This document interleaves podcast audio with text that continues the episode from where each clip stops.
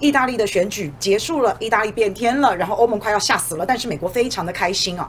意大利最新诞生了法西斯女王，极右翼的梅洛尼获胜了。这位是意大利最新的女总理，大家都说天哪，法西斯女王墨索里尼回来了，这等于是意大利的纳粹希特勒的意思啊。其实大家看梅洛尼的外形，长得还蛮漂亮的，看起来就是一位很无害的一位中年妇女。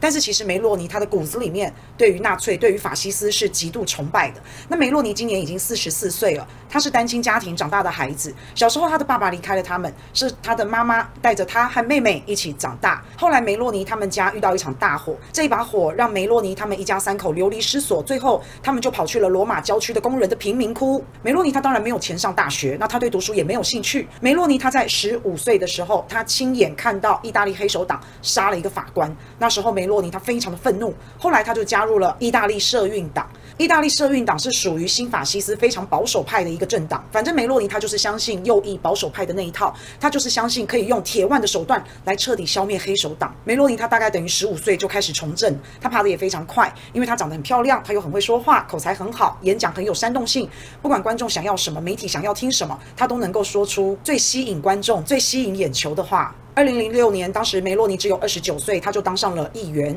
他也是有史以来意大利最年轻的一个议员。两年之后，他三十一岁，梅洛尼又当上了意大利最年轻的部长，他主管青年事务。当时梅洛尼的老板叫贝鲁斯科尼，其实是非常的器重他的，眼看着梅洛尼的未来应该是可以平步青云，当个副总理应该没有什么太大的问题。可是梅洛尼他这个人哦，他天生个性很强硬，梅洛尼就和他的老板老贝。在二零零八年的时候闹翻了，原因就是因为二零零八年北京奥运，梅洛尼认为应该要大力的抵制北京奥运。可是那个时候中国大陆跟意大利的关系还不错，那梅洛尼的老板老贝他就想要跟中国大陆合作。后来老贝就试着跟年轻的梅洛尼沟通啊，那不沟通还好，一沟通下去，梅洛尼竟然变本加厉，到处吵，到处在意大利呼吁要抵制北京奥运，把这个问题越吵越大。那老板讲的话你不听，那两个人闹翻了，梅洛尼就离开了。离开之后呢，梅洛尼。就自立门户，他后来成立了意大利兄弟党。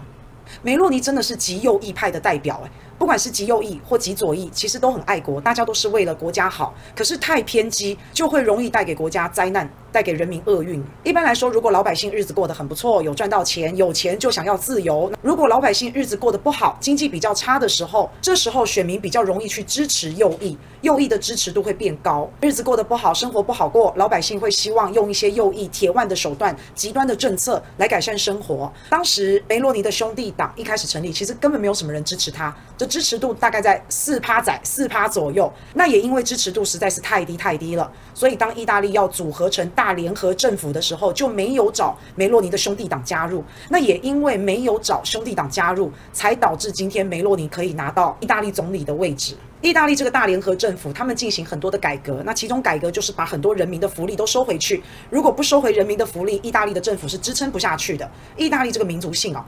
跟跟华人比起来哦，他天生就是懒，非常的懒惰。那是因为政府有钱，国家有钱，所以可以养一堆懒人。但是后来政府没有钱了，就要把这些福利收回去了。那人民就开始罢工啊，闹得沸沸扬扬啊，人民就非常的愤怒。再加上俄乌战争，让能源、通货膨胀都大涨，所以经济情况就更加的糟糕，导致意大利的大联合政府内部分崩离析，人民非常讨厌大联合政府里面所有的党派。那这个时候呢，刚好梅洛尼的兄弟党就不在这个大联合政府里面。所以梅洛尼的兄弟党就很快速的从支持度只有百分之四，一下窜升到百分之二十五。那其实梅洛尼也知道，要拿下政权，要拿下大位，光靠他一个政党还不够。所以梅洛尼这个时候呢，他又跑回去找他的前老板老贝了。那还有另外一个极右派的政党，这三个政党组成了极右翼联盟。最后梅洛尼顺利的拿下了意大利总理的位置。所以这个意大利就彻底的变天了。那这一次意大利的极右翼派拿下了政权，其实欧盟是非常害怕的。欧盟的主席冯德莱恩他就警告说：“我们欧盟有的是手段来对付不合作的政府。意大利又是欧盟里面第三大的经济体。”那极右翼派他们的最大诉求就是脱欧。那如果意大利是欧盟的老三，如果他有这个想法，那相信欧盟离肢解啊，离分崩离析、解体就已经不远了。但是梅洛尼他曾经保证过，他说他不想离开欧盟，他也不会离开欧盟。可是欧盟还是很害怕。你看看英国的例子就知道了。再说，就算你没有脱离欧盟，但是你一直留在欧盟里面捣蛋，这也会让欧盟头很大。不配合政策嘛，不配合欧盟的绿能政策，不配合欧盟的难民政策，等等等等，那就跟匈牙利一样啊。匈牙利就是。不配合欧盟政策的一个典范啊，包括匈牙利也不配合欧盟制裁俄罗斯，哎，所以欧盟非常生气啊。欧盟就宣布匈牙利不民主，而且欧盟本来要给匈牙利的七十五亿欧元，后来也不给他了。不过匈牙利现在不再孤单了，匈牙利你的好朋友梅洛尼来了，一个匈牙利就已经让欧盟够头痛了，现在又来一个意大利，欧盟到底未来还能不能够团结得下去啊？不知道。现在欧洲的大环境整个都不好，意大利现在极右派又获胜了，搞不好会引起骨牌效应啊，搞不好会越来越多的国家，越来越多的人选择右派的政治人物。